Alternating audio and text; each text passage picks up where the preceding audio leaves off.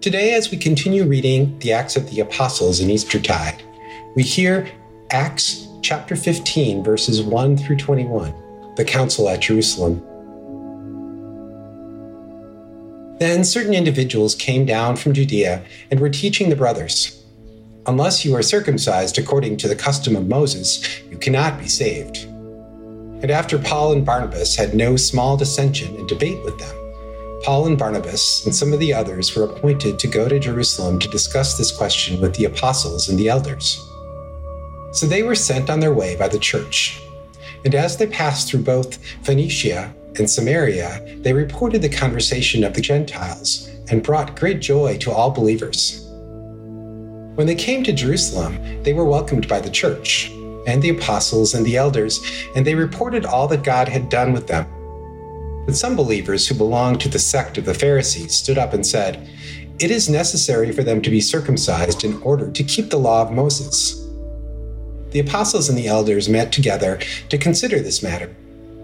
After there had been much debate, Peter stood up and said to them, My brothers, you know that in the early days God made a choice among you, that I should be the one whom through the Gentiles would hear the message of the good news and become believers. God, who knows the human heart, testified to them by giving them the Holy Spirit, just as He did to us. And in cleansing their hearts by faith, He has made no distinction between them and us. Now, therefore, why are you putting God to the test by placing on the neck of the disciples a yoke that neither our ancestors nor we have been able to bear? On the contrary, we believe that we will be saved through the grace of the Lord Jesus, just as they will. The whole assembly kept silence and listened to Barnabas and Paul as they told of all the signs and wonders that God had done through them among the Gentiles. After they finished speaking, God replied, My brothers, listen to me. Simeon has related how God first looked favorably on the Gentiles to take from among them a people for his name.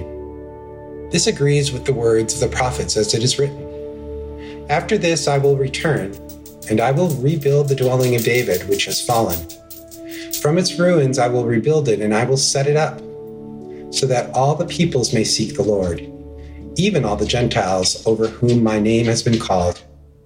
Thus says the Lord, who has been making these things known from long ago. Therefore, I have reached to the decision that we should not trouble those Gentiles who are turning to God but we should write to them to abstain only from the things polluted by idols, and from fornication, and from whatever has been strangled, and from blood. For in every city, for generations past, Moses has had those who proclaim him, for he has been read aloud every Sabbath in the synagogues.